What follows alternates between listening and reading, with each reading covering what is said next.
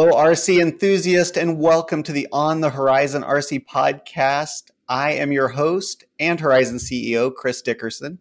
With me out of hiatus is, as always, our marketing director, Steve Petrato. Steve, it's been a while. We've been busy, but uh, it is good to be back off hiatus and have the On the Horizon podcast back up and running. Thank you for getting this uh, back on our schedules. Uh, it is a lot of fun for me, and it's great to join you. How's how's it been? How you been since we were? Uh, what you been up to, Steve? Yeah, it's been a it's been a year. I mean, I think we last recorded in March, so it's we've had most of the summer to enjoy some really cool products, uh, really great events, and and uh, in in the world of marketing, uh, we just kind of came off Super Bowl season, as I always call it. Right. Uh, and, and, you know me, I'm not really a sports fan, so using a Super Bowl, uh, but no, it's it's been a, a, great year. The RC industry is uh, has continued to grow, and uh, like I said, the events and the products and everything that we've done this year, even some of the things that we'll talk about here in a minute, uh, just some of the accomplishments we've had. Uh, or things that we've launched. It's just been it's been fun. It's never a dull moment, as I always say. Working right. at Horizon, uh, every day is a new adventure, and that's why we all love it. So yeah, it's been really good and excited to get back on the podcast for sure.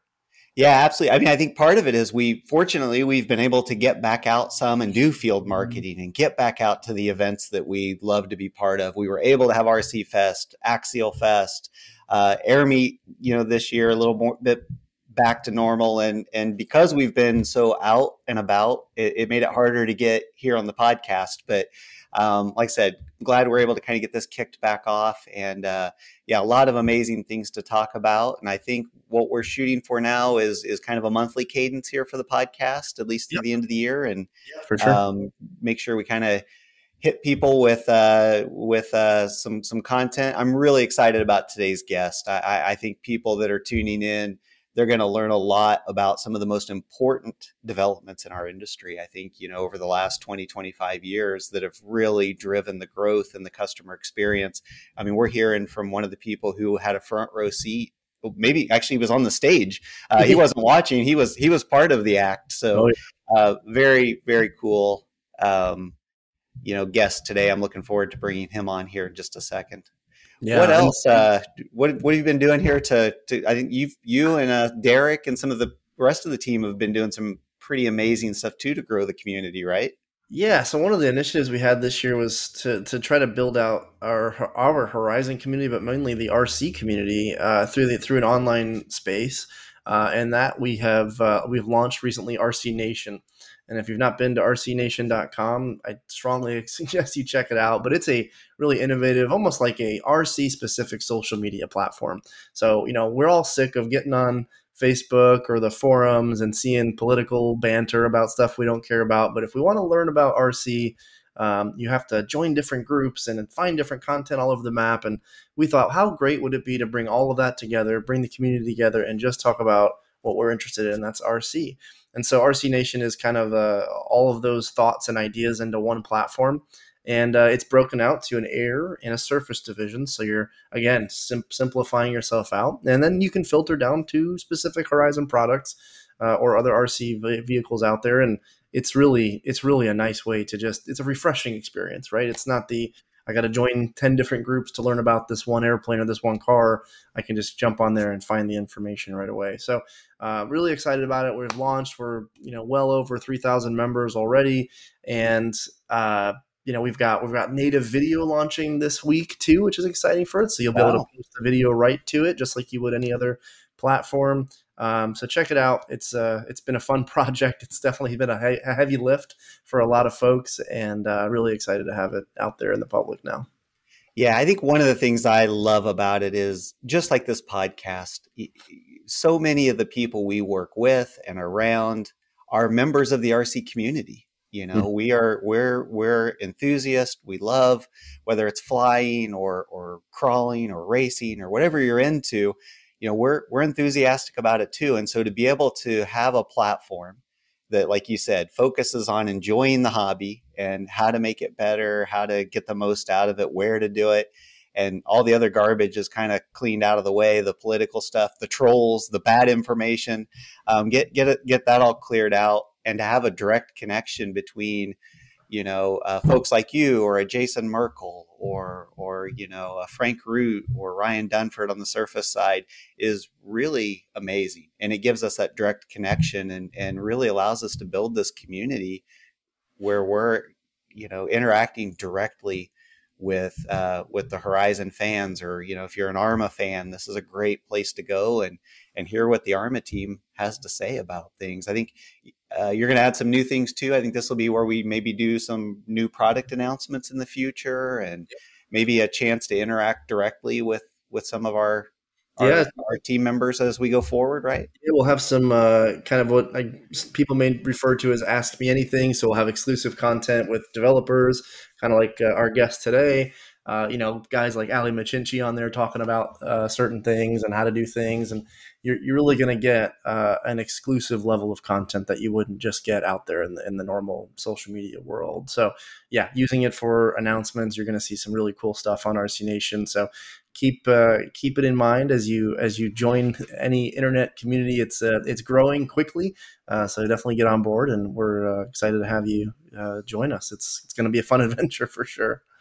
Yeah, it absolutely absolutely should. And um, you know, you mentioned us coming out of hiatus, and uh, yeah, we're sitting here at the end of September, so we are what uh, less than less than two weeks away now um, from October, which is Q4, which means uh, that the holidays are going to be upon us pretty quickly. And certainly um, for, for, those that work in the industry, the holidays are kind of you talked about uh, summer is kind of super bowl season for us as a marketing organization as a uh, distribution and sales organization uh, we're about ready to go into their super bowl and yeah. so it's always a great time but um, a, a, wonderful time you know a lot of people that get into the hobby get into it uh, we're going to talk about this with our guest about you know uh, the fact that a lot of the hobby is handed down from somebody else. So if, if sure. you're listening to this and you're an enthusiast uh, in the RC community, and you're wondering what to get somebody special in your life uh, for for the holidays, for Christmas, or whatever else, um, uh, RC is a great way to to give them something that they're going to remember their entire life, to create an amazing experience and and something they can enjoy literally their entire life. Yeah. Um, if if you get them our, our guest today, again, a great example of someone who, as a child, got into the hobby and is now, decades later, has the same amount of passion, I believe, as he probably did when he was six years old, yeah, starting definitely. out. So, um, yeah, it's it's about to get a different busy here, yeah. So, um, it's but good. but it's good. I love this time of year. I love when you go out in the distribution center and, and everybody's, you know, it's busy and it, it feels like Santa's workshop to me. I always kind of I love that analogy of, you know, of of that and and I love the the you know thinking about all of our local retailers out there and them being decorated for the holidays and mm-hmm. um, you know ready to have uh, to take care of everybody who who wants to to either buy or maybe you know hey we don't judge here right steve? If you want to buy yourself something uh, right. in q4 if you've been good this year and you want to just buy yourself something maybe a winter project i mean it's always good. Again those of us in the midwest it's always nice to have a winter project that you can work on. It was 90 here this week in in central illinois so talking about an indoor winter project seems crazy but um, it's going to be here steve. So get, cool get your winter coat out. The snow is coming that's right. That's right that's right yeah. Well, speaking well, of uh, warm weather, you were uh, you were out in Vegas this little bit ago, right? Let's talk a little bit about uh, NERSA. I was, this. yeah. Again, uh, last last week, I had the the privilege of going out. There's a NERSA's the the National Retail Hobby Store uh, Association, and um, a couple hundred of our of, of uh, retailers, probably your local hobby shop. If you're listening to this podcast, hopefully they were one of the members who who uh, came to the convention. It's a great event. Um, you know, peer to peer discussions with with the local hobby shops. We were there. We we did uh, airplane demos. We did car demos. We did boat demos. I think my my highlight of the entire event is always going to the boat pond and uh, everybody yeah. just kind of has fun. You know, driving you know a bunch of RC boats out on the water. Uh, the RC tugboat, a shout out to our own Todd Hodge, um, was was a star recovering boats that you know some boats don't have uh, uh, self righting. Many of our pro boat boats are self righting, and so if you flip it over, uh, you just flip it back over and go. Some boats not so fortunate, and so we needed the rescue tug. It it was well employed at the event, but great event. It's always good. You know, again, the whole purpose of this podcast is just getting together within the RC community and and just enjoying it and talking about the awesome things uh, to do. NERSA was a great opportunity. It's pretty low key. It's not a big, you know, it's not like SEMA or something like that sure. where it's you know kind of all this big formal stuff. It's really face to face discussions. It was awesome uh, to to the NERSA board and the folks that put on that event. You know, it's always it's always well done and fun to be part of. So, um, yeah, I, I think it was a good event. Good. Yeah, it's always fun to talk to our retailers and learn a lot too, because we don't always get, yes. get all that feedback, and that feedback uh, all at once, I'm sure, is a lot. But it's good to it's good to hear, and I know it trickles back into us when you guys get back, and yeah, uh, we learn a lot from it. So very cool. Well, like I always say, Chris, it's been a while since I've said this, but without it wouldn't be a Horizon Hobby podcast without uh, some product talk. So let's just jump into it. We've got uh, we had a lot of announcements yeah, year. so you said we haven't recorded this since March, Steve. So we're going to go through every Horizon announcement and every great, awesome product that we've had since March and talk about each one of them. Is that is that uh, the plan here? I don't think we have time for that, Chris. That would probably take the next hour and a half. it probably would. First of all, I'd have to think of them because there've been so many awesome ones and uh, definitely some good stuff. But we've had even just really recently, like in the last week or so, have had some some really you know pretty awesome announcements that maybe we should go through for folks who maybe you missed it um, and you want to know a little bit more. So why don't yeah, let's jump in. What what do you have that you want to cover first? Yeah, the, uh, the two that come to mind for me, uh, we we actually almost three. So the the E Flight 80 millimeter Thunderbirds F16. Uh, we yes. re-released essentially the the 80 millimeter F16 in the Thunderbird scheme, and the really neat thing about this is one, it's a, one of the most iconic schemes out there, other than like a Blue Angel scheme. Uh, but it's it's a fully white scheme and it's painted white. It's not just white foam. Uh, and we've made some other minor adjustments to to the platform, but uh, this thing is is just it looks the part. It's got the performance. Uh, the F-16 in itself is just an incredible flying aircraft, but when you combine that with smart technology, AS3X safe, uh, um, Spektrum it's just it's a it's a world it's a world of its own. And so yeah. really excited to bring the f-16 back under the that thunderbird scheme. So i could definitely see this uh, this next spring lots of guys flying these in formation and trying to do their own thunderbirds uh, performance uh, at their local absolutely. It, it's beautiful. I mean i've i've seen it. I've seen the guys flying it. And you're right. I mean it, it looks the part. It it looks the part in the air. It, it's just a beautiful beautiful plane. Like you said one of the the two most recognizable you know trim schemes uh, out there. So yeah, yeah, great product. And the other the other two that, that come to mind for the air side is the the Beech D18, which is an all new platform from E-flite. Uh, really classic and you know model from 1930s to the early late yeah. 1960s. The Beech was an incredible aircraft and did lots of things in the, in the real world. But to bring it to a model form that's you know three and four S twin uh, smart technology, and it just looks again looks the part. It's beautifully painted. Uh, out of the box, you'll be you'll be having a blast. Retracts and all. Uh, the Beech D18 is an iconic aircraft, and I, I, can't wait to see lots of people get their hands on this because it's just yeah. a, just a sweet airplane.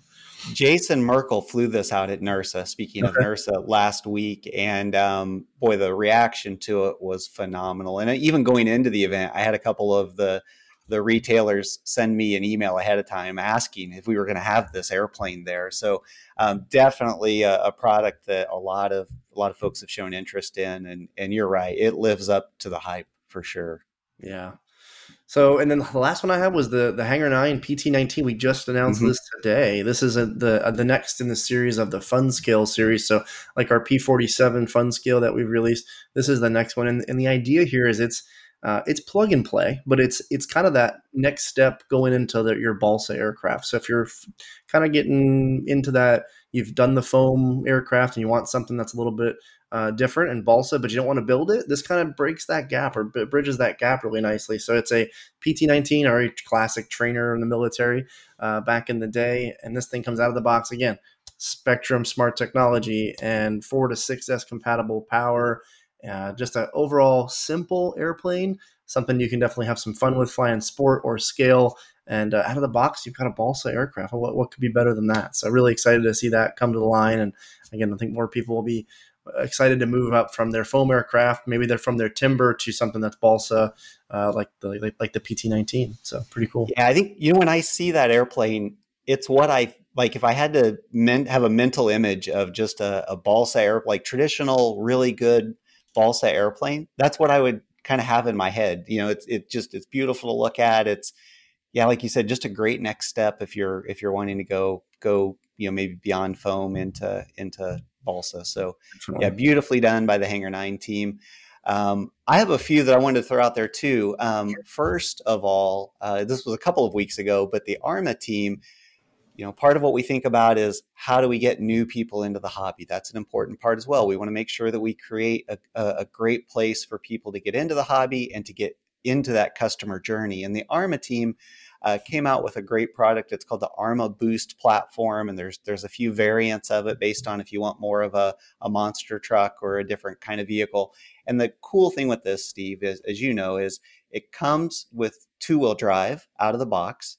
Um, that allows the customer with or without battery and charger, and that allows the customer to to get a good vehicle um, that they can start out with at a lower price point. So removing that barrier to entry of price point, and then but it, it gives them the opportunity once they're ready to buy the four wheel drive upgrade kit mm-hmm. and to be able to make it a four wheel drive vehicle without having to go buy a whole new vehicle.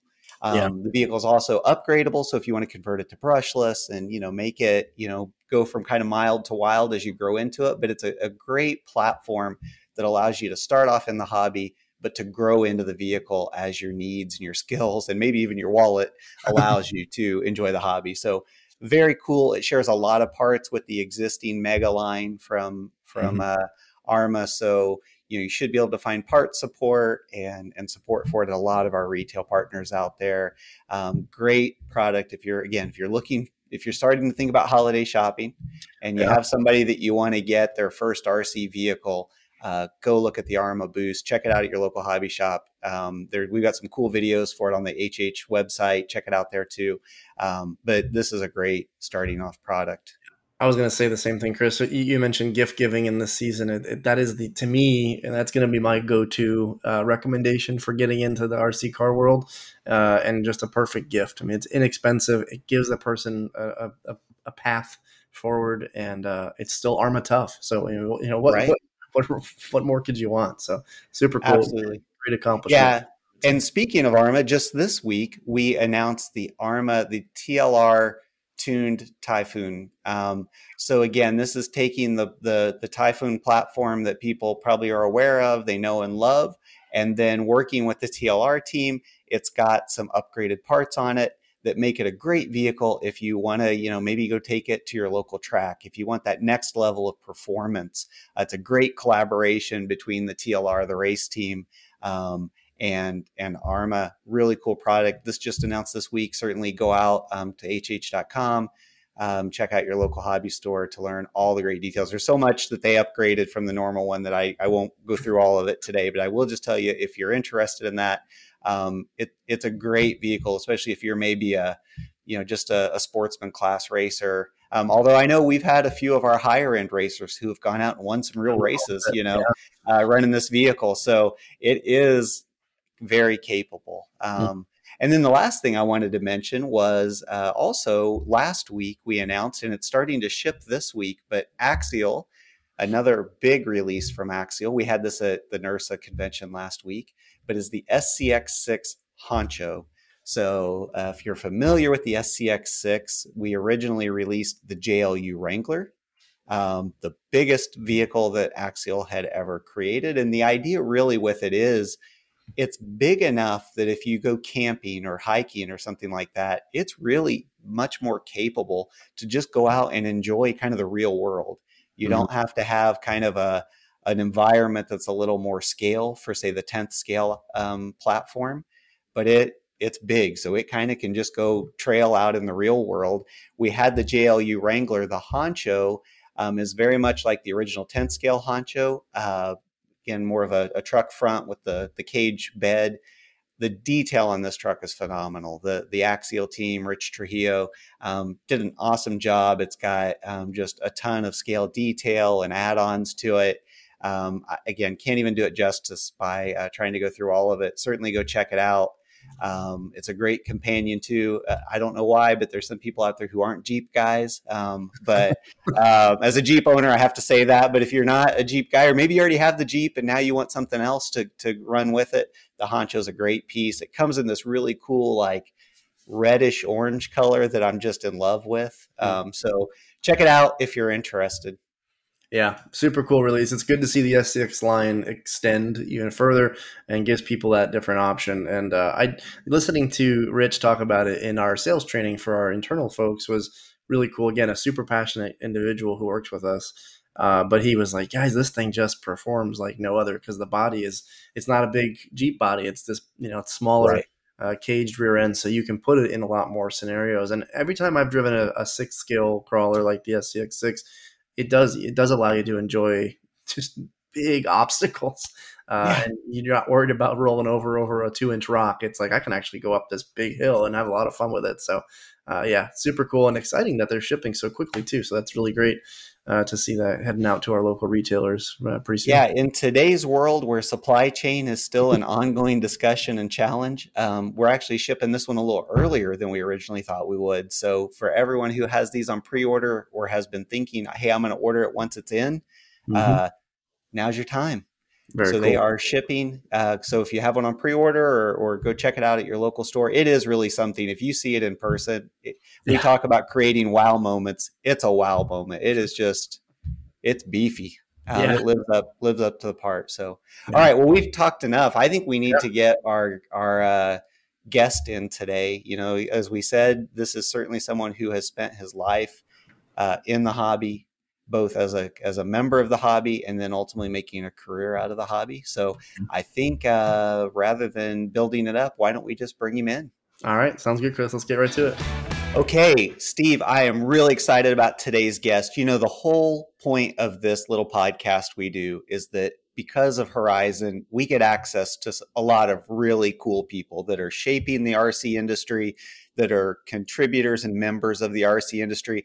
And they are people that if you ran into them at your local track or your local flying field, um, with our guest today, you might run into him at a train club. I don't know. This guy has done everything. So, you know, this is what we want to bring to people is not everybody may have the luxury or the, the luck of running into the some of the people we have access to and we want to have that conversation that I think our, our community and our followers would love to have if they had the opportunity.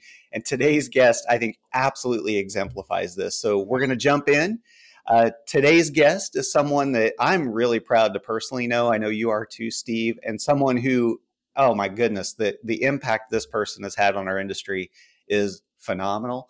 Um, he started off at a very young age. I think he would have had to to to do as much RC as as he has in his lifetime, um, and started in slot cars even. Uh, moved into airplanes, racing RC cars, and then in 1988, uh, you know, this person started. Uh, he was hired by a little company, little startup company in Champaign, Illinois, called Horizon Hobby and uh, he worked in r&d there. That's actually where, where he worked when i started at the company as well and, and still largely does. Um, amazing accomplishments there. Then you fast forward to 2004 he was an integral part of the team who introduced this new technology to our industry called spread spectrum 2.4 gigahertz technology and this new brand uh, Spektrum. And I don't know. You look back at it now, and it, it kind of felt feels like the industry changed overnight. I mean, we talk about just those those technology changes that just completely change the way people engage in something. Um, Spektrum is probably at the top of that list, um, but that's not enough. He's also introduced technologies like Safe, AS3X, AVC on the surface and side. Uh, ladies and gentlemen, uh, people that follow our podcast, really excited today to welcome our very own, uh, the legendary John Adams to our podcast. John, it is great to see you. Thank you for bringing us out of hiatus. Welcome to the show. That's uh, quite an introduction there, Chris. I uh, I don't know. That's uh, quite an introduction. Thanks a lot. That's about all I can say. But uh, right. Yeah. Right. After that, we're out of time, John. Uh, no, I'm just kidding. um, yeah. So I have been extraordinarily fortunate, uh, as you mentioned. Um, you know, my my dad was slot car racing at about two years old. Um, you know, kind of used to go over to the neighbor's house. They had a slot car track and got involved in that. And then my grandparents and my mom later would take me to a hobby shop, uh, you know, racing slot cars. And, you know, if I was good at the end of the day, they would uh, allow me to pick out a model, generally a plastic model to start with. And then eventually, um, you know, some, uh, some airplane models, you know, balsa models and so on. And I would spend the next several days, uh, you know, building and flying or, or, you know, that was just, that was my dream. I mean, I just so much enjoyed my, my childhood um, doing that. I mean, that's what it was about. And if I was really lucky, my grandparents would stop by the flying field, um, and you know, I get to talk to the guys that were flying RC or control line even back then. And uh, you know, just I, that was my whole world. I mean, I just absolutely loved all all types of modeling from a very very young age. So how do you get that love of modeling? So obviously, there's kind of the root of your passion. You know, how, how does that then get you into flying model airplanes and then racing cars and then like said you know starting to work in the industry actually how, how does that happen from that passion at a, at a very young age to to kind of where you are now you know i'm not sure what the driver was behind it um, you know i was definitely exposed to some modeling at a very young age and just really took to it um, and then one of the things that personally interested me you know, I, I really, and even to today, I absolutely love, you know, the, the racing and the flying and stuff. But what's even more interesting to me is the development of the product, how the product works, how to optimize the product, and how to make it better. So I have every bit as much. You know, this is this is part of my shop here. I'm actually in my shop this morning, and you know, I spend a tremendous amount of time in my shop. So, you know, obviously at work, you know, we do work projects, and at home, I do a lot of work projects and personal projects as well. So, my personal interest um, lies probably even more so with optimizing, developing, you know, inventing uh, products, and then, you know, the proof of the pudding is to go out and to fly it, or especially in competitions like radio control car racing, for example. You know, you have a direct comparison. You know, hey, here's the product that I'm working on, and you tweak it and you adjust it and you continuously make it better. That was just part of my DNA. I mean, I think everybody has their own unique characteristics. And for whatever reason, you know, both good and bad, I have kind of an OCD towards um, trying to make things better and perfect, if at all possible. So. Yeah, well, I think we do need to just comment on the fact that you are at your workshop as we before we kind of hit record here, you know, and I know Steve, you've been over to, to John's, I do think legendary workshop as well. I mean, I, I think anybody we started doing the video version of this, uh, uh, you know, fairly recently. I think Steve, and I think anybody that's happening to watch this on video is probably struggling to listen as they try to look at all the cool stuff on the wall behind you there uh, John. And like you said, that's only part of your your workshop. You certainly have the ultimate man cave, uh, I think there. So uh, pretty neat. Yeah. Was, you were also asking about you know how this came about to Horizon. So um, you know also when I was growing up, you know there as as most kids didn't have a lot of money. So I also found that most of the things I was interested in, I really needed to you know make myself or so, you know, I spent a lot of time like at Radio Shack and, you know, studying books on electronics and, you know, kind of scrounging through. I mean, I used to love to find old dustbusters because they had sub-C batteries and 540 motors. And that's what I would use, you know, to build cars and stuff with. So, you know, kind of a lot of DIY tinkering, um, you know, by, I didn't have much choice. You know, there wasn't a whole lot of money, uh, which is kind of normal, you know, when you're a kid. So, but just really enjoyed that. And then, um, you know, just became really interested in the car racing and the airplanes and so on, and actually knew the founders of Horizon, uh, Rick Stevens and especially uh, Eric Myers. You know, flew and raced with Eric Myers, and uh, you know, like you mentioned in 1988, uh, you know, I was asked to. Uh, Eric said, "Hey, how about come join Horizon?" And uh, you know, at the time, I was actually managing a store called K's Merchandise. You know, had a you know, fairly decent career going. You know, I thought, well, you know, this is neat, but you know, Horizon had about 20 employees, and I was like, is this really a good career move for me? I was talking to my wife, and she's like, well, you know, you can always go back to doing what you were doing. You know, this is what you really love. Um, let's go for it. And sure enough, we did. And uh, it's been, you know, for me, I've lived an absolutely amazing life. I'm probably one of the most fortunate people, you know, on, on the planet, to tell you the truth. I've been able to live my dream. I mean, the American dream has totally come true for me. And uh, you know, it's through Horizon, through doing, you know, the things I love. Um, yeah, it's, it's just been fantastic. It truly has. And Horizon's been great. Um, you know, definitely one of the greatest places on earth to work for sure. Well, I think K's merchandise closed a while back. So, John, I, I think at least there probably a pretty good career move. But you're you're absolutely right. I think for for those of us, and I know many of the people that listen to this podcast too are in the industry. They're, you know, some of our retail partners, or they're they're track owners, or um, you know, even if you don't get to live your life, it is it is pretty amazing. Yeah, to be able to live live the American dream, live your passion out is is a pretty special gift. So, it's amazing. You yeah, mentioned so, just to, just before this we started this podcast, and that is one of the most fantastic things about being part of Horizon. Uh, you know, I'm the director of technology. I was hired as a research and development manager, engineering manager for a while. Now I'm the director of technology. Um, the most one of the neatest things is the resources that we have as far as the, the people that we have to be able to pull information from. You know, not only the internal people. You know, we've got absolutely some of the best pilots, some of the best model designers, some of the best or the best engineers in the entire industry. And you know, there's always little things you're trying to do and accomplish, and you can't quite get it figured out. We have such resources available to us, not only internally, but then we have a vast array of team folks um, that you know, and and frequently, you know, I'm working with these folks, you know, literally daily. I mean, literally hourly.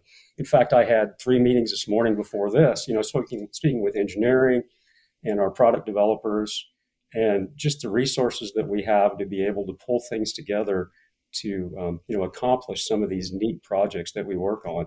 In addition, a lot of these people that I'm talking about, they are, you know, you were talking about my history with RC you know, if you talk to them, it's basically the same kind of thing. You know, a little different path here and there, but their commitment to this and their engagement in this hobby is incredible.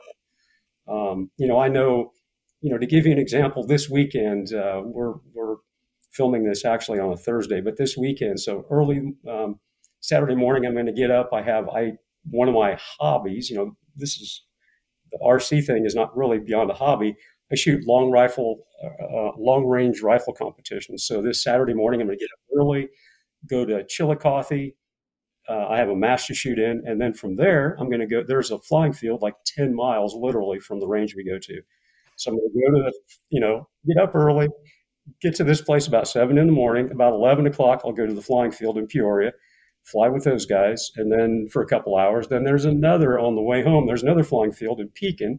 I'm going to stop there, with and then um, at the end of the day, they have a drag race uh, that they race every Saturday night down in Decatur. I started uh, last week was the first time I went drag racing, so um, with radio control cars. So you know I'll likely go there. I mean, you know on Sunday I'm going to be at the flying field in Danville. So that's absolutely what I love. I love most.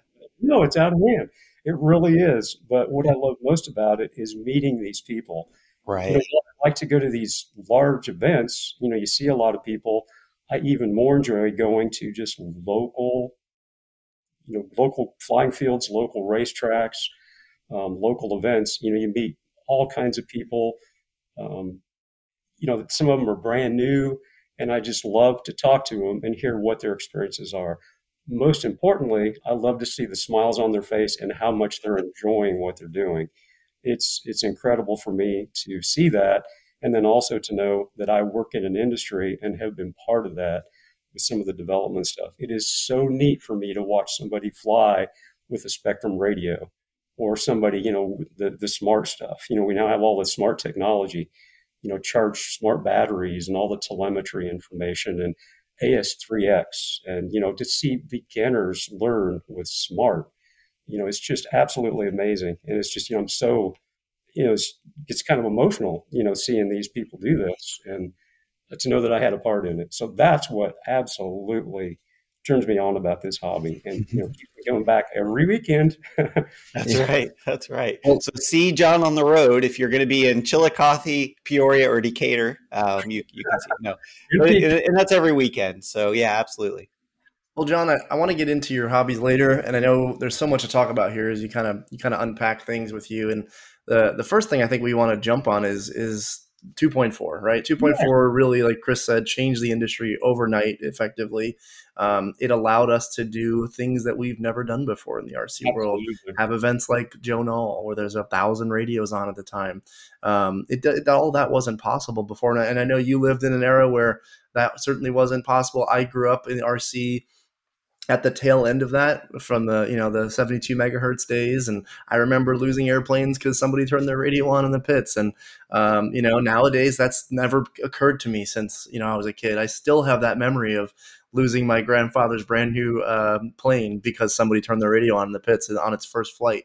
That stuff just doesn't happen anymore. So uh, obviously that you know 2.4 changed the industry. Tell it us did. a little bit about what it was like going through the launch process, Absolutely. development of it, and kind of that experience because you were on the the ground floor, and then you go from one day it's 72 megahertz and people are dropping airplanes out of the sky, and then the next day things are much much improved. Yeah, I would. In fact, that out of all the things I've done, that's probably what I'm most proud of. Um, that was uh, incredible, an incredible time to live through. So I'll give you, I'll, and I'll try to keep this as short as as practical. Um, so in the uh, early 90s, you know, uh, it's pretty easy to identify. You know, you go to a car race or whatever, you know, everybody's using um, narrowband, single channel um, transmitters.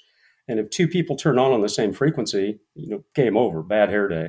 Um, they, they won't operate. Uh, not only that, but interference from the vehicles themselves cause interference to 72 and 75 megahertz. So, um, you know, we always thought there's got to be a better way. And in the early 1990s, you know, I was doing some research and found, hey, you know, the military's has all kinds of stuff that they control, and how are they able to do that? So I found out about, you know, spread spectrum technology and you know what that's about, and studied it. You know, it was invented by Hedy Lamarr many, many years ago, and uh, you know, the military was actively using it. So you know, I, I um, we were working with JR at the time, and kind of put together a proposal and met with JR and some folks at uh, at Nuremberg Toy Show and proposed, you know, hey, we should really pursue this. Had no idea what it would take to do it and so on. And, you know, the JR folks basically said, you know, it could never happen. 2.4 gigahertz just doesn't make sense, blah, blah, blah. And so, um, but, you know, man, I was always pushing. I thought, man, this is going to change the world. If we can do this, this is going to change radio control like nobody's business. And in the, you know, I'm going to get these dates wrong, but roughly in the middle 90s, late 90s, I found out that there was a guy in Atlanta that actually had a system. He was flying miniature aircraft X-Cell helicopters on 2.4 gigahertz spread spectrum. And I got a hold of this guy, and sure enough, you know, it's a real deal. To talk to him. He sent me a videotape, and sure enough, he's, you know, the videotape, apparently he's doing this. However, you know, the equipment was huge. You know, he had a box sitting on the ground with a cable that goes to his transmitter you know, I saw the um, video of what it looked like in the helicopter. I mean, it's huge, took a bunch of batteries, pretty impractical. And, you know, so, but, but hey, you know, the technology's working. And so just started talking to him and, uh, you know, got pretty excited about it. It did the things we wanted to. Unfortunately, the technology cost a fortune and, you know, it's very large. You know, we wouldn't be able to put that into a transmitter. Um, nobody would buy it. And it's so huge, it's just impractical but anyway, worked with this guy for several weeks and, uh, you know, was kind of figuring it out. And after about maybe four or five weeks of conversation, I got this call from somebody and said, Is this John Adams from Horizon Hobby? And I said, Yes. And he said, I understand you've been in contact with, so I'm not going, not going to mention the guy's name, but this guy that's doing this development. And I said, Yes, that's correct. And this guy said he's from some government agency, and I don't remember which one. And that, you know, the information he has been sharing is classified information you know, it's top secret. And, uh, you know, he actually no. Lucent Technologies, and he's under contract. And if I talk to him again, you know, I'd be in a lot of trouble. Basically, you know, I'm going to go to prison if you said you, you absolutely cannot talk to this guy anymore. And I'm like, okay. so, um, you know, there went that. Um, then I started thinking, well, you know, who can help us get through this? So I contacted several RF engineering houses, and you know they really talked to him a bit, and it just wasn't this just wasn't going to happen. Finally, there was an RF engineering house that got a hold of me, and they said, uh, you know, hey, we have this. We have an engineer that loves flying radio control airplanes. He's got a glider, and it's working really well.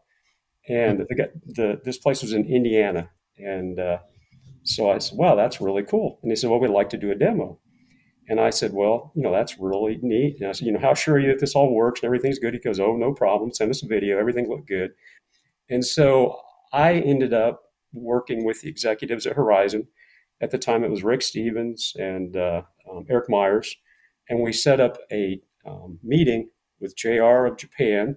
You know, basically the executives from JR of Japan came over for, to, to have a meeting and with these folks from this engineering house and we were going to do a demonstration. So everybody got together um, from you know all over the all over the world, and they, we had about a two-hour meeting, basically describing the technology. Um, we had this installed in a helicopter. You know, the folks came down the night before. We put it in a helicopter. Never flew the helicopter. You know, we were confident this was going to work, or those guys were confident it was going to work. And um, so we, uh, um, you know, we had this meeting, and then it's okay. Let's go out and out back, let's test flight a helicopter. So we started the helicopter, set the helicopter down, you know, hovered it a little bit, flew it around for about 30 seconds, and the thing just went out of control and crashed into a million pieces. and, uh, you know, my thought was, oh boy, um, you know, I'm probably not going to, you know, may lose my job over this one. So, um, you know, we kind of packed everything up, and I ended up going to lunch with the guys from this from this place while the JR people stayed back at Horizon had a pretty somber um, lunch meeting basically, and you know had a pretty big failure. Um, and then came back, and you know the JR guy said, you know, see, I told you this just will not work. And uh, so, um, in any case, fortunately, you know, Rick and the executives at Horizon, um, you know, allowed me to continue to working here. We'd spent a lot of time, a lot of money on this, but uh, um, you know, I felt really horrible. I really did. But still, I knew this was my dream. I knew that if we crack this nut, this is going to change the world. So, um, you know, some time passed and we found out about this guy named Paul Beard. So, Paul Beard also was a crazy nut modeler. He loved sailboating, radio, high end radio control sailboats, and he loved radio control helicopters. So, um, you know, we got, and he was advertising that he had a system, a module that was available that you could put in the back of your, you know, JR, Futaba, you know, name the brand, high tech radio, and a receiver in your model, and you could go fly or race or whatever. And so we got a hold of this guy, and sure enough, he had a legitimate product. I mean, he really did. And so, you know, Paul Beard is this brilliant, you know, mad scientist guy. For any of you that have met him, you know, you guys have all been around him. He's crazy sure. man. So, um, but you know, he was uh, he he started a company and uh, the UK or England, and he sold the company to Cypress uh, Semiconductor. Went to work for Cypress Semiconductor, developing radio chips for the 2.4 gigahertz um, radio spectrum systems. So unquestionably, he's an expert in this field. So um, we got a hold of him. The technology would operate, but it had limited range, and we were trying to figure out, well, what can we do with this? You know, it's got pretty limited range. So you know, they, the thought was, well, you know, if you have lemons, turn into lemonade. And we did. So we marketed the first ones to RC cars. So keep in mind, RC cars, you don't go that far away. And so I think it was in about 2002, I may be getting these dates um, wrong. They had the world championships for on road racing in Kissimmee, Florida. And um, the guy that was in charge of running those, that whole um, or that whole race was Bob Novak, who was good friends with Horizon. I personally was good friends with the guy. I Been to his house and uh, been on his boat several times. and we did a lot of business with him. So I got a hold of Bob and said, "Hey, Bob, if we can get this FCC approved, can we come down there and run 2.4 gigahertz spread spectrum um, at this race?" And he said, "Well, yeah, as long as it's FCC approved." Well, it wasn't FCC approved at that point.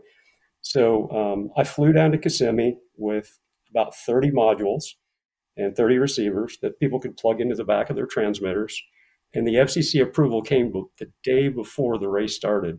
It was faxed to me. I gave it to Bob Novak, handed out about 25 systems to our you know friendly race folks, the Losi folks, and so on. They were racing on road back then, and uh, you know, they raced it and it worked flawlessly. And, you know, that was, that was the first time it was actually shown in public. And then, of course, we came out with a, um, with a uh, park flyer system, the DX6. And then about a year later, the technology advanced where we could actually increase the power system. Um, so we had full range. And then we introduced full range radios and, you know, and as they say, the rest is history. You know, that was the very beginning of the Spektrum brand. The neat thing was, is, you know, within a year, we probably had 90 to 95% of the new sales market with transmitters. You know, why would you buy the old technology when this new technology you can turn on anytime you want? You're not going to get interference. You know, it was just, it absolutely superseded what was out there. And of course, we had patents and so on for this technology. And uh, so that kind of prevented some of our competitors from you know jumping right in there. You know eventually about two years later you know we had you know a bunch of folks jumping into the 2.4 gigahertz uh, bandwagon. And now of course that's all you see. So that is kind of a lengthy description of, of how it came about and, and my involvement. But it was neat. It was the neatest time you know that i've ever had throughout my career um, you know we were uh, at the time we were also um, you know, we would work like we would try to um, get the top pilots, top car racers in the country to use the stuff. And you know, we had like Alan Szabo, tremendously uh, talented helicopter pilot, won the XFC. I think it was two, if not three years in a row, using our equipment, and you know, advertised that. And Jason Noll also won the aircraft division in XFC um, a couple times. We, you know, we won a bunch of car races, and then you know, promoted that. Paul Beard and I were traveling to different events around the country and, you know, promoting and showing people how this stuff works. And so anyway, that's the, it's kind of, yeah. I mean, it, it wasn't that long ago, right? It was, it was, it was still, it feels like it's just part of the world today, but it wasn't really that long ago when, when all, everything was so much different. And it's, it, I'm sure the listeners find it interesting to kind of see how it came to be. And, you know, like most great innovations, there's always some sort of failure before it becomes a product uh, like most great successes, there are failures before that. So it's kind of interesting to hear the the story of the crashed helicopter in front of all the all the executives and the JR team. And yeah, but that's it's awesome to see where it's come from. And I and I do remember the days of the of the first Spektrum radios and uh, how popular at that time. I guess I was. I was working at a hobby shop in high school. Wow! um, but you know, at, at, that time, it was wow, this is really neat. Check this out, and and everyone started going and seeing the benefits immediately and that to me is also a marked a mark of success when the consumers say wow this is a huge difference this is so much better i can't not have this uh, so it was quite the innovation for sure so well, congrats on that that's it's it's oh, a cool story to hear for sure the odd thing yeah. is when go to most flying fields or racetracks now nobody knows the difference nobody knows what it used to be like you know i can remember going to the early days of Urcha, you know, and back in those days, they had like five or 600 people, or even maybe a little less. And you'd have to wait like, you know, like six hours to get your clip. And then you can have your clip for 15 minutes. And so if you were lucky, you'd fly once or twice per day. And, uh, you know, you had to turn your transmitter in. And so it was just, man, just amazing. It just changed the world overnight. And uh, I am just so, you know, so proud and happy to be a part of that. I mean, that, that was so cool. Um, just amazing, amazing times. Do you, when when it comes to the other things? So obviously, two point four was huge. When it, uh, you know, we have AVC Safe AS3X. Talk a little bit about. You don't have to go quite into detail sure. with these, but you know, you were a part of that, being on the R and D team. Um, you know, I think the the the onset of AS3X was kind of the the first as far as AS3X Safe, AVC um, you know, talk a little bit about that because I think it was one of those where we, I almost feel like because we we are in the Midwest, wind is a really big factor. Yeah. And so it, it almost makes sense that AS3X was created because we're in such a windy environment all the time. But I know that's not the exact story, but that's kind of the funny way I like to think about it. But I'd love to hear your rendition of, you know, the transition from AS3X to Safe and then eventually obviously bringing on AVC into the market for cars. Of course, um, you know, the difference. So you know, when I first started flying models, the uh, learning to fly an airplane, my goodness, you know, it was quite a chore. And so, you know, I would train people in the early days, and if they were lucky, you know, maybe after the summer was over, they were able to fly an airplane. So, you know, we pretty early on recognized that for, and a lot of people dropped out before they got there. So, um, you know, they went a couple times, end up crashing their airplane. Well, this just isn't for me. So we realized there's got to be a better way. So throughout Horizon's history, Horizon has constantly been focused on, you know, what can we do to improve the experience, especially the beginner, so that they can get over that hump of where they can where they can fly. And um, that's especially where SAFE comes in. So, you know, for the people out there listening that are pilots that have tried SAFE, and especially if they learned on SAFE, they know exactly what I'm talking about. If you haven't tried it, you know, literally. So to give you an example, two years ago, approximately two years ago, we had a Boy Scout troop of about 12 people out at Ely Field. And uh, we had three guys with airplanes. It was myself, Dustin, and I think it was Pete, uh, um, our uh, video guy, Pete, Pete, Pete Holy, yep, Pete Holy, yeah, Pete Holy, right. And so, uh, so this is this is the truth. These guys have never flown an airplane in their entire life, and of course, it was very interesting to them so we each had apprentices. We had three apprentices. And, you know, everybody that I took off, took up, they were able to literally, by the end of the flight, take off and land after the first flight successfully. Now, they weren't all hitting the middle of the runway. Sometimes they're out slightly in the grass, but they weren't damaging the airplane. And, you know, generally on the second flight, I would turn safe off and then they could see, whoa, you know, this is kind of slippery. Let me do a roll. Let me do a loop and you know but let's flip safe back on and they're back into their comfortable mode so you know we we dreamed about having that kind of experience for our customers and you know the way that we came about it we had some really smart people. Uh, of course david ribby who left us quite some time ago also you know he was he was totally signed up for this program. And then we had an engineer that was really good at understanding um, flight controls imbus and so on. And so working through that, Mike McConville was here at the time also, and working through all that, you know, we came up with AS3X, which is basic stability, which, like you said, it makes the airplane more stable um, all the time, and you know, it's better in all cases. And then the safe makes it even easier. So, you know, I fly. In fact, if you look, I've got a turbine jet that I'm working on. Here's a little mini uh, K45 turbine. I'm doing a micro turbine right now. So I fly all kinds of airplanes, giant scale and so on. And the thing is, is I put gyros in everything and or gyros, I put AS3X in everything. And I usually have safe activated because occasionally I'll get out pretty far or, you know, it's, hey, I can't quite see the airplane. I flip into safe. It brings itself right side up, straight and level, and you know where you're at and you're ready to go. It reorients you. So, um, but yeah, the, the process of getting there, um, fortunately, you know, we had some really smart engineers, and uh, we came through with that. And then, of course, we applied it to AVC, um, which is for cars. So, um, you know, that that becomes a pretty big deal too. Um, so, you know, there's still we get a hold of some of the old timers. You know, I was talking to a guy the other day. Uh, you don't need no gyro. You don't need no AVC. Mm-hmm. You don't need no, you know. And so, it's like, man, you really ought to try this. And it has introduced tens of thousands, if not hundreds of thousands of people yep. into radio control, and they're able to be successful, you know, really early on. And and it's some people say it's a crutch. No, it's not. It's a uh, it's a training aid that yeah. will get you in the air faster, more safely, and you know, turn it off and try it without it, and then you have you know the partial mode. You know, the, and so yeah, no, tremendous, tremendous uh, technology.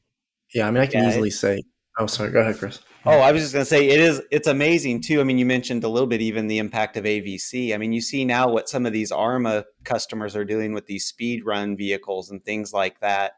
You know, we've we've driven those. I've worked with the ARRMA team even directly, and it's almost undrivable. I mean, it, I with, without some, it's just like if you were driving a a sports car. You know, you wouldn't drive it without any sort of you know traction control or or driving aids like that in a even you know even a, a, sports car has has help in today's modern age now maybe if you're driving something from the 60s but it, it doesn't but it's it's kind of why wouldn't you have that sort of launch control you know in in performance cars today and things like that all that sort of stuff that you know we've been able to replicate utilizing that basis of really back to as3x um, which then was really kind of what we built upon the original you know that was the companion piece really once you had Spektrum, right? So you have Spektrum, then you can build all these, you know, gyro based technologies, AS3X, then uh, Safe, than AVC. It's it's phenomenal. And being the person who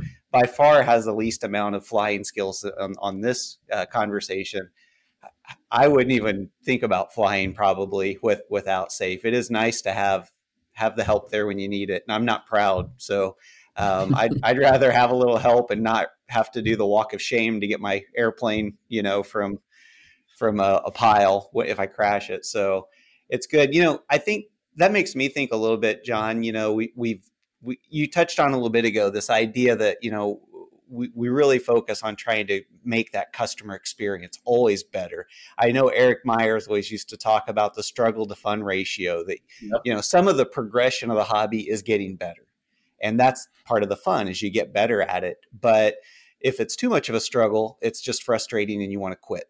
And um, I, I, think that's always been a great, you know, like uh, tool for me as we think about things is like, well, how does this uh, impact the struggle to fund ratio? What do you see that the hobby needs next or that you're most excited about that's really going to you know move that customer experience forward and i will predicate this on you know with your job in r&d you're probably working on some things that we shouldn't talk about today we'll have you back when you can talk about them but yeah. of the things you can talk about today uh, what, what are the things you're excited about or you feel the hobby needs next to really make that customer experience forward so the thing which we've you know recently released and continue to develop of course is the um, the smart systems so yes you know, I mean, that is tremendously beneficial for those of you that haven't tried it. So, you know, anymore, if I fly an airplane that doesn't have smart, I feel like I'm missing something. You know, um, you know, the first obvious benefit is it tells you the condition of your battery in flight, mm-hmm. and um, you know, so you're not running out of batteries. Um, you know, it tells you everything that you would ever want to know. You know, anything you can imagine, including things like altitude, you know, RPM, um, temperature of the of the uh, speed controller, um, you know, on and on. Anything you can imagine, um, it, it gives you that information. Um, but mo- you know, including when you plug the battery in, and I've done these dopey things. I pull a battery out of the airplane. I go talk to one of my buddies. I stick another battery in, and it's like, uh, whoops, I got the wrong one. You know, it's it's I right. put the one in that I just used and so, you know, the smart system says, it doesn't, you know, says, hey, dummy, you got the wrong battery in. You know, it, says, it doesn't say that. But actually, you could program it to say that on the IX radio. You know Maybe that's what I should do. Hey, dummy. Uh, Slightly. And so, but, you know, what it tells you is, hey, the battery that you just put in here is not ready to fly. And, right. you know, it saved my butt. You know, I was at the Nationals, at the helicopters uh, Nationals several years ago and I, I, did just that. I stuck a battery in that wasn't fully charged. Oh, and this wow. well before safe. And this is at the nationals and, um, you know, in a national competition. And uh, so, you know, sure enough, a couple minutes into the flight, I'm landing, you know, and not completing the flight, taking a zero for that round. So, you know, it, it happens. So, uh, so, and so what I can tell you is that smart ecosystem is growing and increasing. You know, right now, drag racing is, seems like it's becoming fairly popular. And so mm-hmm. we're incorporating some new functions and features that'll be appropriate with speed controllers and so on in drag racing. You know, I can't tell you specifically what it's about because it's confidential. And you guys know that we've been working on a project that, you know, and I, I definitely can't we can't tell. That's right. I know what you're leaning towards, John, and yes, you're, you're right. But we'll have you back. How about I promise to have you back when we can talk about this because people are going to want to hear about it. So we'll tease sometime here in the future about having John back to talk about something that is awesome. We've got something awesome we've been working on for three and a half years. So, and that's all I can say. And that is, that's going to open up a whole, you know, a whole nother category of radio control. We're super excited about that. These guys have both experienced it, and uh, there's been a lot of hard work from some very smart people that has gone into this. Um, we've, you know, just we're applying for patents right now, so um, but yeah, very exciting stuff. So yeah, I, I, think your comment about smart and the smart ecosystem, John, is right on. I mean, my my personal feeling on that is it's not quite the obvious change that going from you know crystals to 2.4 was, but I believe in the long run, as people experience and get it, it has the same level of impact as going to 2.4. I mean, when you just think about, I love the fact I, am using the G2 uh, stuff for all of all, all of my cars. I think I have one G1 battery left, but the G2 chargers, I mean, I love that you just plug the battery into it. There's no balance lead. It's you know the one one thing you plug in, it tells you what it's doing and it just goes. I mean, it's like plugging your phone in to charge it or plugging a laptop or any consumer electric device and and it charges it quickly, it charges it efficiently, it makes sure the cells are balanced.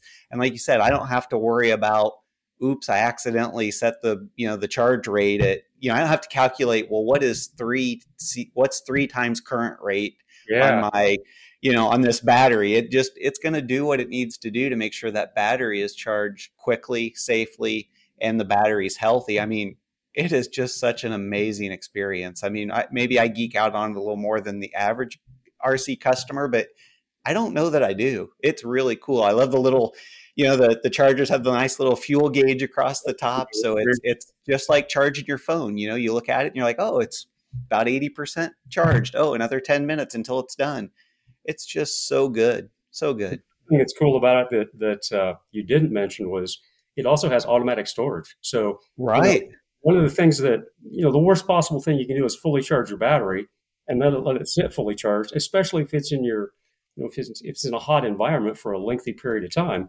So the way that um, the smart system works is if you can program the time, you know, and let's say I 72 hours. After 72 hours, if the battery's not used, it will self discharge itself through this PC circuit board that's built into the battery to a safe storage level.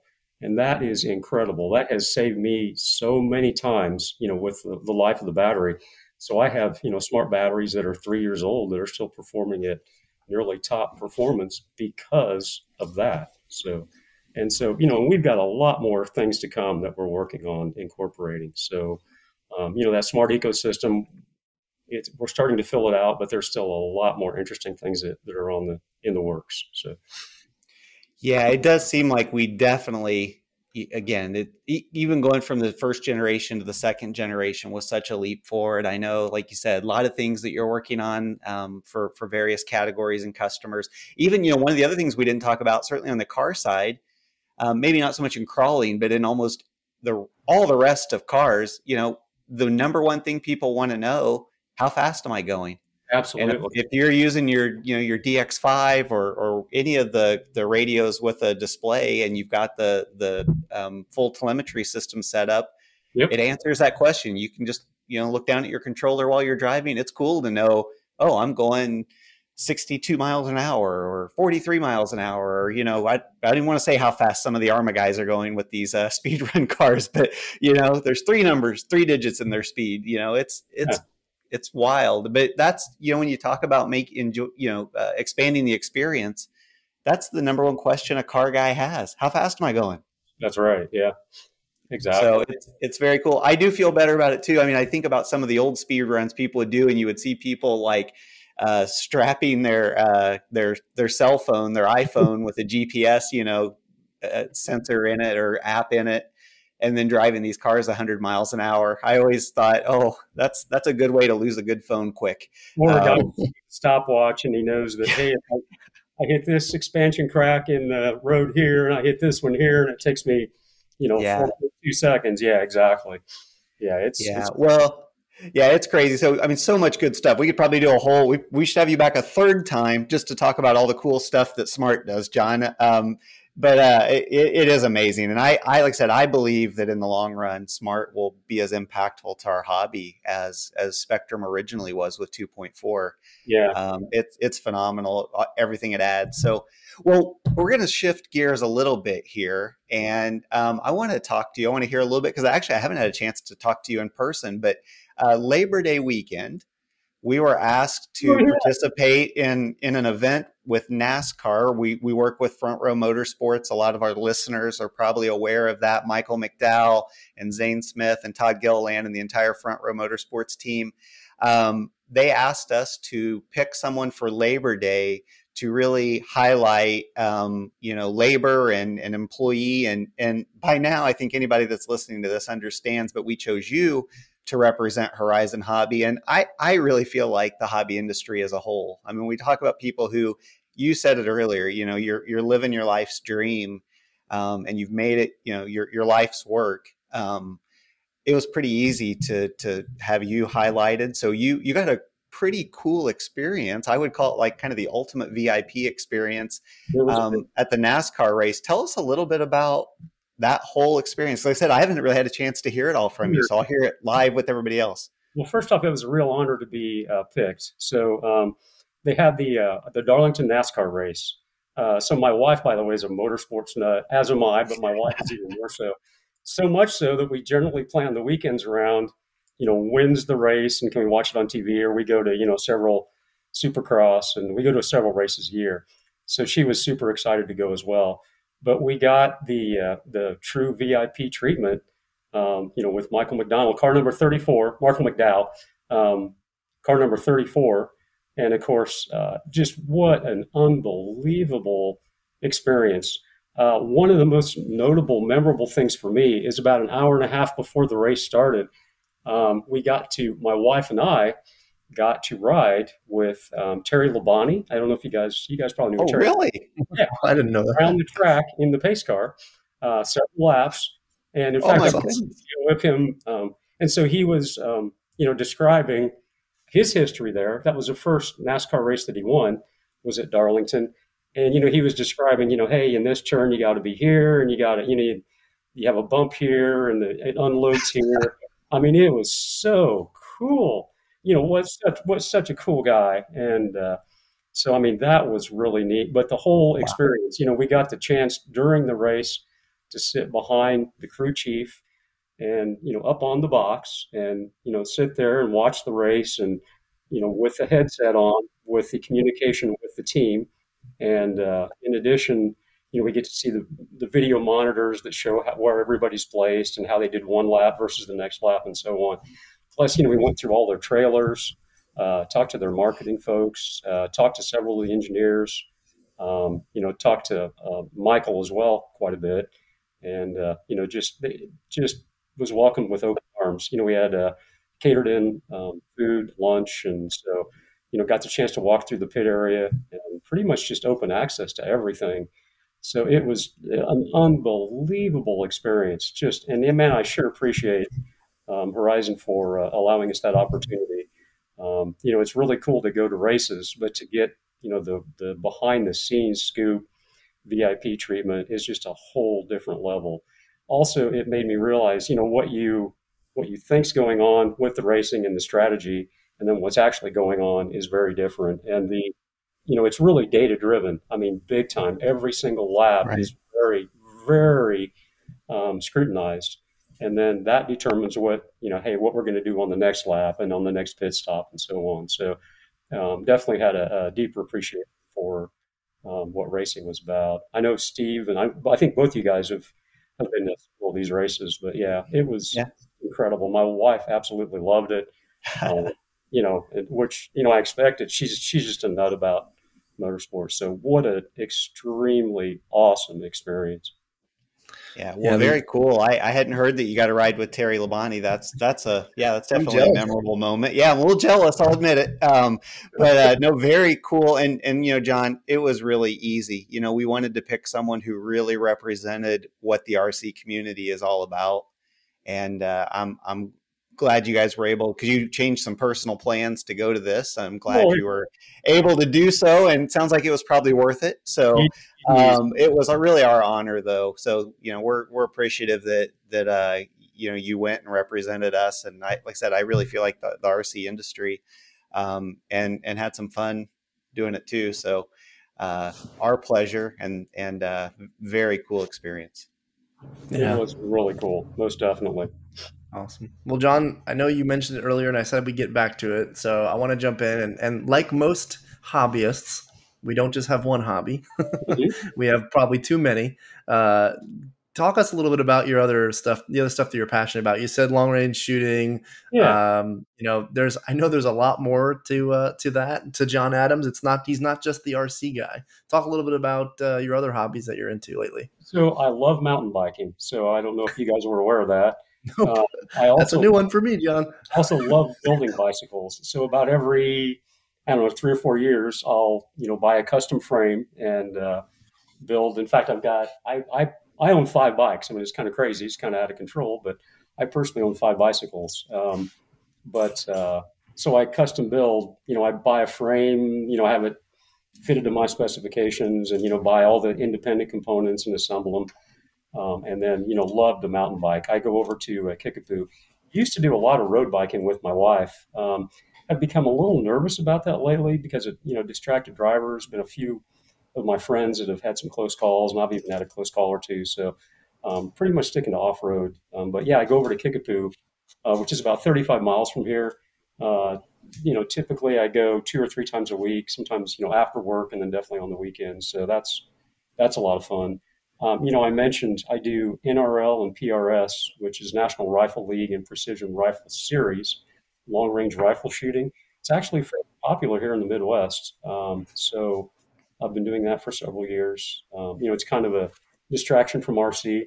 Oddly enough, though, usually when I go, I do take models with me, and I find a, flying fields in the Midwest here anyway. There are flying fields everywhere, and you know, I usually just look up, you know, where's going to be the closest flying field, um, you know, and so I, I, go to Indiana quite a bit.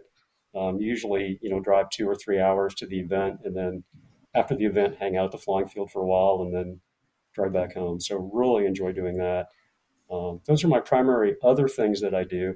Um, but you know, I just love building and love anything mechanical or electronic.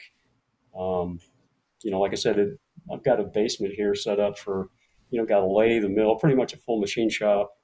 Um, so, and, you know, studied um, mechanical technology in school and then, you know, started into mechanical engineering in college. And so just that's my, that's my passion is building and uh, you know, making and modifying. And so, yeah, so those types of things. Um, very definitely, cool.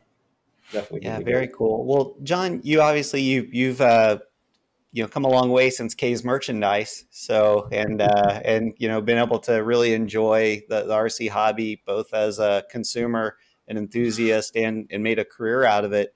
If somebody's listening to this podcast and they say, "Man," I want to be like John. Um, what advice would you give to somebody maybe you know starting out um, that maybe wants to get and make make the RC industry you know their career and maybe ultimately get into research and development? You know, um, a path similar to you. How how would what advice would you give them? Boy, for sure. Um, so focus on especially electronics. So any schooling you can get, education you can get regarding electronics. Um, you know anything to do with uh, computers, computer software, mechanical. Um, you know, but first off, be sure it's a passion. So you know, if, if it's your passion, so we've certainly got people in here too that you know it really wasn't their thing, and then it's you know it's simply a job. Um, if RC is your passion, the ultimate place to work in the world is Horizon Hobby, because of many of the things that we uh, you know that we talked about over the past 45 minutes or so. Um, but um, there and there are certainly you know, there have been a lot of openings, and you know, stick with it and uh, get as much experience as you can, read as much as you can about RC or you know YouTube videos and so on, um, and you know just stick with it, and you know your dreams can become true, no matter what you want to be. That's the neat thing that um, I see. So I get the chance to work with, you know, some of the greatest manufacturers. You know, like Pops Losi. Unfortunately, Pops Losi passed a couple weeks ago you know, I've known him forever. And Gil Jr., I work with Gil Jr., talk to him a couple times a week. Um, you know, the people that I work with, they're also living their dreams. I get to work with some really smart people. And the reason that they're in the positions they're in is because they had a tremendous passion and they stuck with it and they believed in themselves. And there are just tremendous opportunities for, for people, no matter what industry you're involved in, but especially in the hobby the radio control hobby um, ha- has just so many creative folks. The fact that you know the things like aerodynamic. I mean, we touch all kinds of different um, segments. You know, we have people that are, you know, Danny Snyder has a degree in aerodynamics. Um, you know, we've got uh, computer programmers. We've got you know all kinds of stuff, mechanical people and people that write code and just you know so you know, if there's any particular interest that you're interested in, you can focus on those areas. But um, certainly there's opportunity um, for you big time, no matter where you're at. But I'm fortunate enough to be able to work with a lot of these really smart people that are very engaged and very passionate about what they're doing. And for me, it's really exciting. You know, it's an honor and a privilege for me to work with these people. Well, that, that's really good, John. Um, and and I certainly agree. It's it's it is it's wonderful and, and it's mutual. Um, we we've uh, we're running out of time here, so I have one last question, and I also have notes that we're going to have to bring you back at least two more times. No.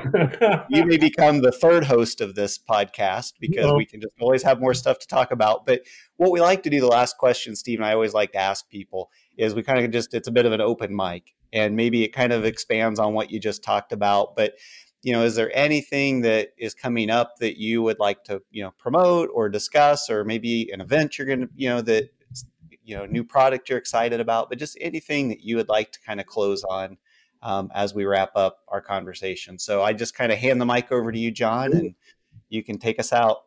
Yeah in closing what i'd like to say is i do you know spend an awful lot of time at various flying fields events and so on around the country i would invite you to please if you see me anywhere please come up introduce yourself i'd love to find out what you're working on you know what what excites you about modeling um, you know where where you're at, what your experience level is at, um, you know what, what, RC modeling means to you. Uh, you know, especially if you ever have any questions or problems, you know, with or you know don't quite understand how this maybe works with your equipment, especially if it's related to Horizon proprietary equipment. Um, I really enjoy. You know, you, you're definitely not. Don't ever feel like you're, you know, troubling me. Um, I, in fact, it's an honor for me to to talk to you guys and uh, find out what, what your life's about, you know, find out what RC is about.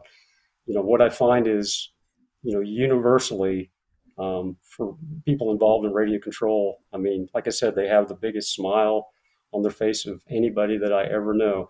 I was recently at a, um, a professional level car race. And uh, so I'm pitting, you know, in one area, there's a professional team driver, I mean, this is what he does for a living. I'm not going to say who he is, but he's sponsored by Tekno, is pitting by me. And then there's this absolute beginner on the other side. And we're all, uh, you know, racing. And so the, you know, the beginner guy is, uh, you know, he would come over and he'd talk to us and he would tell us, you know, hey, I'm doing this, that, and the other. And, uh, you know, after a couple times, this pro driver looked at me and he kind of rolled his eyes. And, you know, I knew that what he was saying is, man, this guy kind of doesn't have a clue. And I said, you know what? I know where you're coming from. But at the end of the day, the guy that's having more fun than you and I is this guy. You know, he's right. enjoying, yeah, big time. And so who's the real winner here? You know, is it you because you're, you know, because you're at the head of the field? You know, is it me? Or is it this guy that's, you know, just starting out? You know, he's starting out racing eight scale, starting out racing eight scale, you know, nitro and doesn't know how to tune the engine and doesn't, but he's learning and he's loving it. And again, he has a grin, you know, from one side of his face to the other. And if he can even get the car to run a full heat, he's happy as can be. So, you know, reality is who is the winner here? So right, Steve. Steve's wondering if I was that beginner, but no, it was not me, Steve. It, so no, no, you're, everyone's you're totally right there, John. You're totally yeah. right. Yeah, everyone starts there. I remember my f- first days in the hobby, going to the field and not knowing what the heck I was doing. And the the the benefit, though, and I think this is this is true for you, is there's always been somebody in the hobby that's willing to help, and you're that guy now. And while you know I I was that kid back then that needed the help, I'm that guy now that helps somebody at the field, and that's what all of our team pilots and team drivers are, are there for in the field as well. Uh, and so you kind of just wrap that up nicely for us as the that it's everyone starts out as as a beginner and, and this is a pretty intimidating hobby and while we've made technology over the last several years to make it easier there's always something you can learn uh, but it's nice to have people like you out there that are always willing to, to, to stand up and say hey let me help you out let me hold your hand through this because yeah it's it's more fun to to get that ex, expert advice and uh, have a great experience than it is to go to the field and or the track and, and fail over and over again. So thanks for, sure. for all that you do in the industry, John. And, and, uh, you know, it's, it's, it's remarkable to hear your stories. And like Chris said, we could have you back, but, um, you know, it's exciting to talk to you. And, and this is a different, you and I talk quite a bit and, uh, it's kind of fun to hear your stories from this angle. So I, I appreciate you coming on today. Well, great. Well, I appreciate you guys having me for sure. Yeah, thanks for joining us and sharing your your amazing story and and also it's great to hear, you know, where things like Spektrum, you know, how it was born and the struggles that that were involved with it, and from somebody who was, as as Steve said, ground level, and uh, just yeah, thanks for being such an ambassador for not only Horizon but for the whole hobby. It, it is really great, and and we do encourage people to get out and join it. It it really is a, an amazing. Uh, an amazing hobby. Even if you don't make a profession out of it, it's it's a really good good way to spend your free time. So, John, yeah. thank you, um, and uh, we'll talk to you soon. Sounds good. All right, thanks everybody. We'll catch All you guys right, on the next one. Thanks, guys. Hey, podcast fans! This episode is over, but thanks so much for tuning in to this episode of the On the Horizon RC podcast. We will be back in about a month's time. We're moving towards a monthly cadence. So thanks so much, guys. We hope you enjoy the podcast and we'll bring you somebody exciting on the next one. For more information about the products you heard in today's episode, check out the show notes. And otherwise, guys, have a great time. We'll see you in a month.